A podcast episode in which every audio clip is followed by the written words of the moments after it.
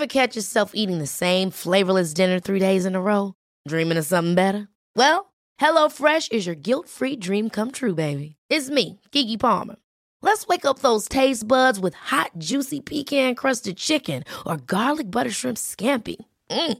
Hello Fresh.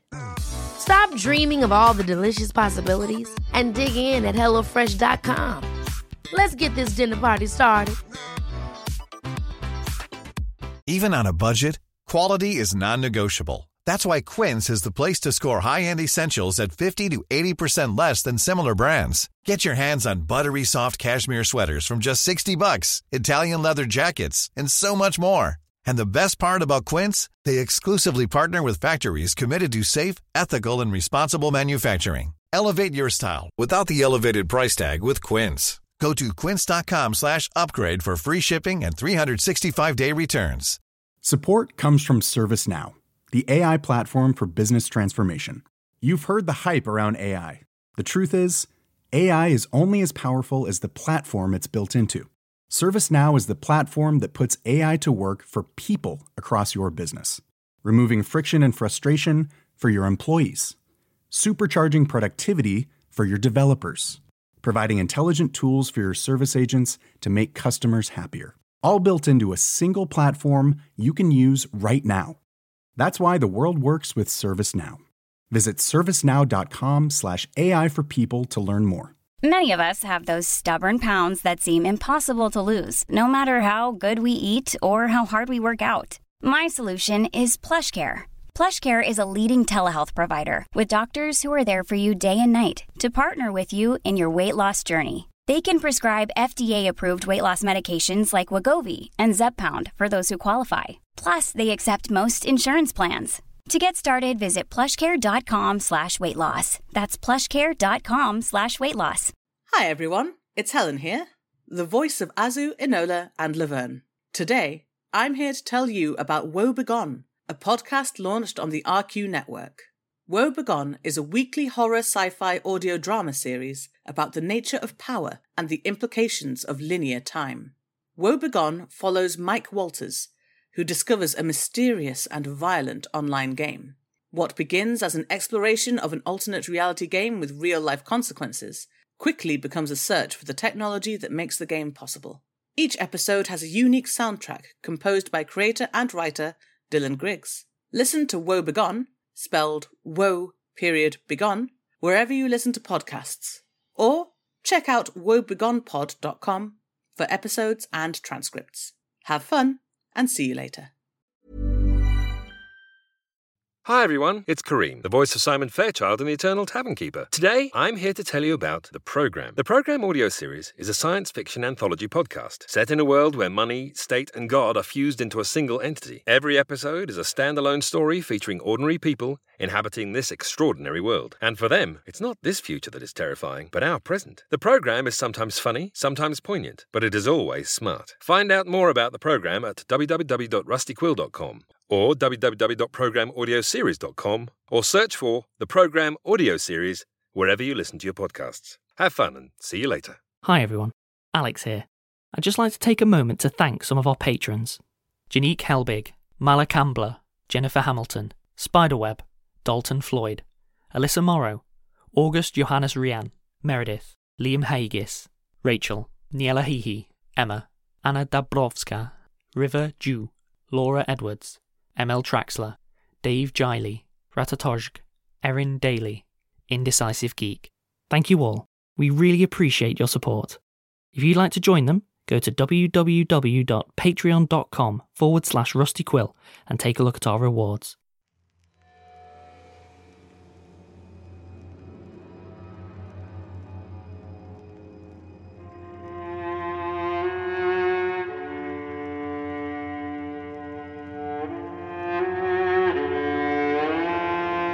Rusty Quill presents The Magnus Archives.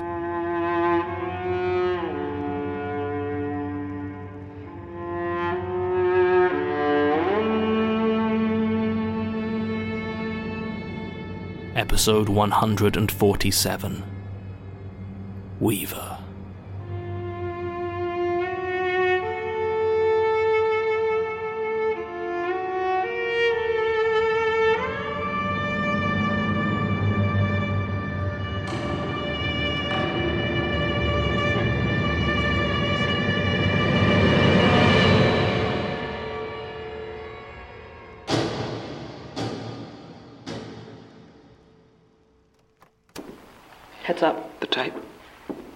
Here. No shit. Look at this place. Yeah. When did you say they finished rebuilding?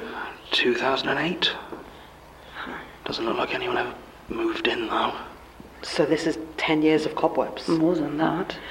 No, I'm sure this is just the normal number of webs that grow up organically. So where are all the spiders? I, I mean, they, they hide.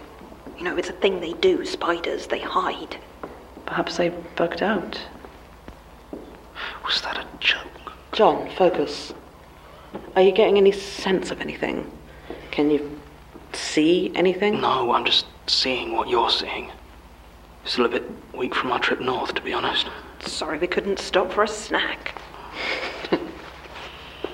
Here, Mel. What even are these? Magnesium flares. Technically not legal anymore. If you need more, just shout. I'm, I'm fine. Uh, and, and please don't call me Mel. What? Since when? Always. I'm trying to be more uh, open about this stuff. Roger Wilco, Ms. King. Hmm, better. These flares going to work? No idea, but John said the web doesn't get on great with fire, and we don't exactly have a flamethrower, so. I mean, at least until we find the one Gertrude's talked about. right next to the nukes. I'm sure the flares will work fine. I mean, unless it's all some elaborate plot to have us burn this place down again. So what if it is? I don't follow. I mean, anything we do could be part of the grand master plan. So what, we do nothing?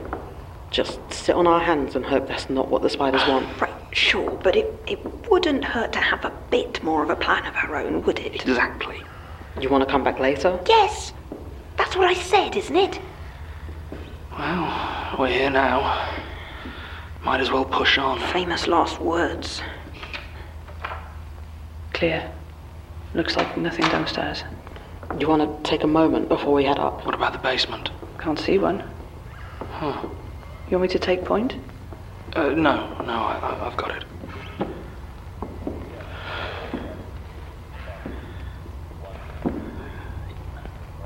You hear that? No, I, I don't hear. Shh. Yes. Room on the left. An organization dedicated Is to that? Yes. research into the esoteric and the paranormal.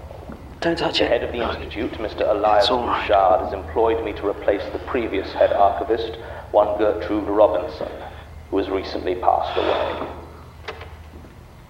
Something underneath it. I see it. Uh, hand me that brush. Is that what I think it is? Yep. Official institute paper and everything. God damn it. Statement of Annabelle Cane. She left it for us. Honestly, don't know what else you guys were expecting. Well, that's it then. Come on, let's finish up and get out of here. I, I mean, uh, are we are we burning it? The statement or the building? Both? Don't tempt me.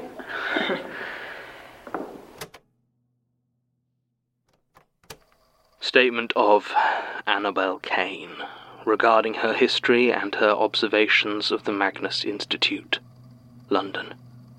Original statement written 20th July 2018. Audio recording by Jonathan Sims, the archivist.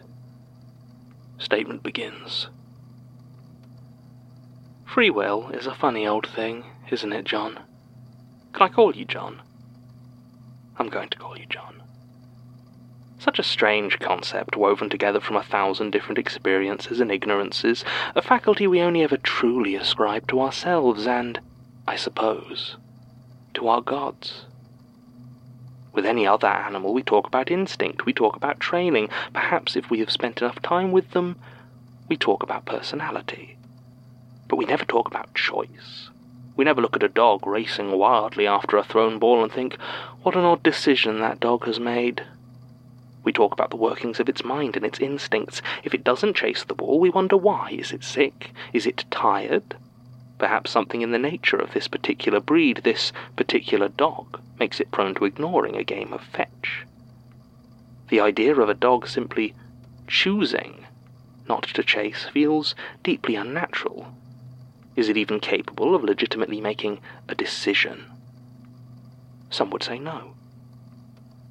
Of course, people are so very different from dogs. Our brains are larger, more complex. So many more little factors and wrinkles to push us and pull us, but does any of that actually constitute free will? Free of what? We all have forces that drive us, circumstances that direct us, and even if we choose to ignore these and act against all logic just to prove that we can, is that not simply allowing the existential terror of our own powerlessness to control us instead? Scans show decisions are made by your brain long before your conscious mind even has a chance to register them. Most of one's life is simply spent looking back and convincing yourself that you chose deliberately to act like you did. Have you ever read War and Peace, John? I know, I know. I had to read an extract from it for a literature class once, ended up reading the whole thing. Another life. It's not actually as boring as people say, and its central thesis is that the tiniest, most insignificant factors can control the destiny of the world.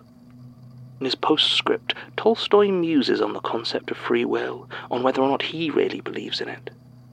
He ultimately decides that if all the millions upon millions of factors and influences that weigh upon our choices were fully and completely known, then all could be foreseen and predetermined. But, he argues, it is quite impossible for the human mind to comprehend even a fraction of these. And in that vast, dark space of ignorance lies free will. Isn't that marvelous, John? Free will is simply ignorance. It's just the name we give to the fact that no one can ever really see everything that controls them. Of course, that's not the real crux of the free will question that's bothering you at the moment, is it? I think that one probably comes down to whether or not you're choosing to continue reading this statement out loud. You didn't mean to, did you? No, I'm sure you told Basira and Melanie that you were going to glance over it and report back. Perhaps they asked you if you were going to record and you shook your head. Maybe later. That sounds like the sort of thing you'd say. But think about it, John. When's the last time you were able to read a statement quietly to yourself without instinctively hitting record and speaking it aloud? Is it just instinct? Habit? Or is it a compulsion? A string pulled by the ceaseless watcher or the mother of puppets? Or both? I know the summaries have started to confuse you. Where do they come from when you read a statement fresh? How do you just sort of know what it's about before you even start to read it. But by then you're away, the roller coaster is dropping, and you've no real choice but to hold on and hope that I don't crash you. I'm afraid I don't actually have these answers for you. I've simply been watching. I'm sure you understand that. Maybe I've occasionally been nudging something here and there to keep you safe, to keep everything on track but I know you've been more worried about your choices, about whether you're being controlled by me or by the mother. So I thought perhaps I should leave a little something to reassure you that yes, your actions and your choices have all been your own. Have they been controlled? No more than gravity controls you when you walk, or hunger controls you when you choose your meal. There are certainly new forces, new instincts and desires that influence you and shape your actions. Perhaps you're unprepared for them.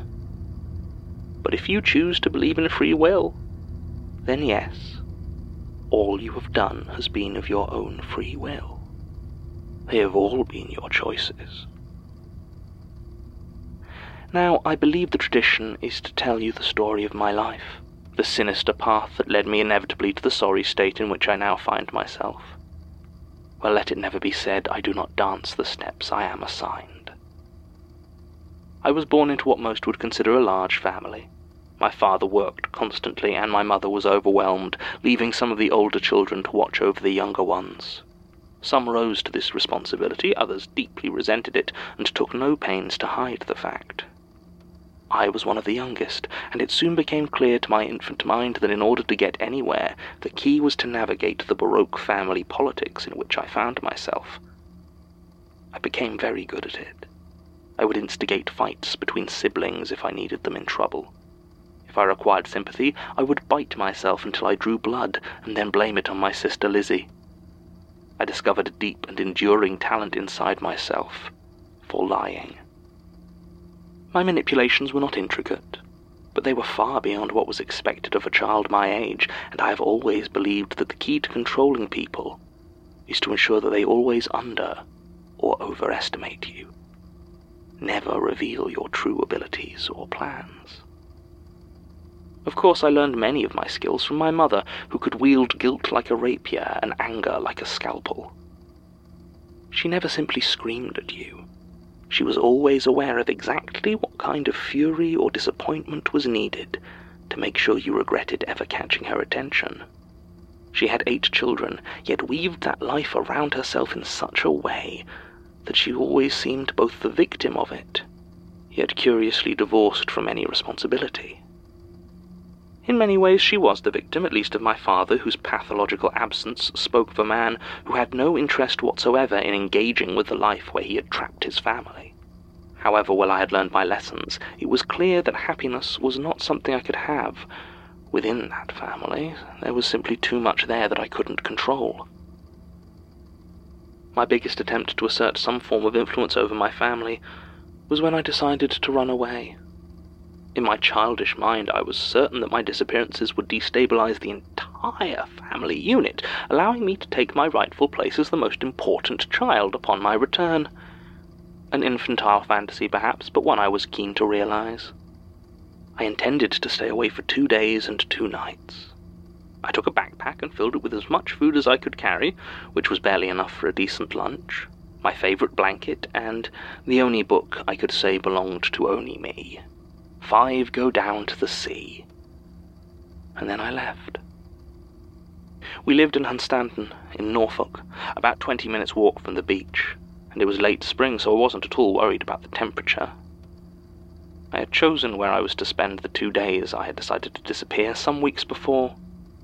The air was warm and humid as I snuck out of the house, filled with that slight smell of salt that even now, changed as I am, I still sometimes find myself missing here in the grimy air of London. If you walked down the short hill from Hunstanton town centre towards the beach and took a right just before you reached it, you could find yourself on a small stretch of sand that seemed oddly quiet. Most days it was completely deserted, and even in those summer holidays where the number of sunbathers was so high no part of the beach could fully escape them, it would only have a handful of dedicated loungers lying around, quietly reading and studiously ignoring their own unease. Exactly why it remained like that, and no one seemed to notice, is still a mystery to me, even now. But whatever the cause, it was a shunned place, and sitting on the side of the road above it, casting a thick, angular shadow, was the squat brick structure of the old chip shop. I'd never seen it open. No one had, as far as I could tell. It was painted a dark blue that never quite matched any color of sky that was behind it, and had a hand lettered sign that could still be seen covering much of the bare left hand wall in curling, faded typeface. Chips, it said. The old chip shop had been there as long as I'd been alive, probably much longer and its silent one story silhouette had always unsettled me. It was only looking back that I realized how few windows it had, just one tiny panel of glass either side of the big doors. The rest of the structure was just plain, unadorned brickwork. I don't really know why I decided to hide there, but assuming you've been paying attention, I'm sure by now you understand how little that means. Perhaps deep down, I simply knew it would be unlocked. The sun was setting by the time I reached it, and if there had been any tourists trying to enjoy the beach in that place, they were long since gone. I was utterly alone. The only sound a few distant seagulls screaming to be fed as they circled aimlessly looking for food. Against the vivid red orange of the sky, the old chip shop seemed almost black like a fallen obelisk. A light rain began to patter down, and I, not having had the foresight to pack an umbrella, ran to it and opened the door as quickly and quietly as I could. Inside it was warm and dry. Dust coated everything. And I struggled more than once not to sneeze, something I was convinced would somehow alert my family to where I was. So I crawled under one of the counters, and soon enough sleep had come for me. I awoke to the sound of rhythmic clattering, the noise of wood striking wood in a complex, intricate pattern. I got up, more curious than fearful at that moment, and took a few tentative steps towards it. The sound seemed to be coming from one of the back rooms, and seeing how light seeped from below only one of the doors, it seemed to me pretty obvious which room contained my answers. So I went inside. Another action which, looking back after the fact, I found myself pleasingly baffled by. Inside was a young woman I did not recognize, sat at what I would later learn was an old fashioned wooden loom. Her eyes and face were sunken, her hands and arms a blur as the machine pressed on. They arced over and through the loom, and I could see much of her inside forearms and upper legs were covered in tiny holes, small red pinpricks like insect bites. Looking back, of course, and remembering the crunch of used syringes beneath my feet, I realize that addiction is one of the strongest vectors of control there is. The woman looked up at me, disinterested, and I saw that the threads of the loom were laced into her skin, all through her track marks, and that dozens of tiny spiders ran up and down those weaving threads and scurried in and out of the holes in her skin. Her eyes met mine, then travelled upwards towards the ceiling. I followed her gaze for barely five seconds before I fled home and abandoned my plans to run away entirely. I have decided not to describe what I saw up there. I will only say that it is what engendered in me that terror of spiders which eventually led to my volunteering at Surrey University. I will simply say that when a spider reaches a certain size, it is often not entirely made up of spider anymore. So, how much free will was involved in that story? What could I have chosen to change? Would a different path have been possible? I felt no loss of control. No puppet strings guided me. And yet the mother got exactly the result she no doubt wanted. One that would lead to a fear of spiders so acute that I could later have that horror focused and refined into a silk spun apotheosis. Unless, of course, none of it was intentional. None of it was planned. The mother is the fear of manipulation and lost control made manifest. So perhaps it is our fear that projects her influence on everything that happens. Like the mind, retrospectively assigning reason to our actions, so we fit whatever occurs into the neatest pattern we can and declare her web both intricate and complete. Perhaps she is no more active than Terminus, simply sitting and reveling in the inevitable cascade of paranoia as those who hold her in special terror cocoon themselves in red string and theory. Or perhaps I am simply telling you what you need to hear in order to behave exactly as the mother wishes you to. Perhaps I have never even seen a beach. Don't go to Hilltop Road again. Statement ends. That was, uh, I, di- I, I didn't like that. I couldn't. so, she is watching the Institute, interfering with things. Is that reassuring or really, really bad? I can't say I'm I can't say I'm sad to have another ally allegedly on our side, but I don't like the idea of being important to the web. That's a really bad place to be. Annabelle's right, though. I mean, I can't trust anything she says to not be another lie to further manipulate and maneuver us, but deep down I think she's right. What I've been doing to these people, it, it hasn't been because I was puppeted or controlled or possessed. I wanted to do it. It felt good. But at least I know I can stop. I just don't know how. I, I don't want to stop. God damn, this, this one really took it out of me. I need to go lie down. Uh, end recording.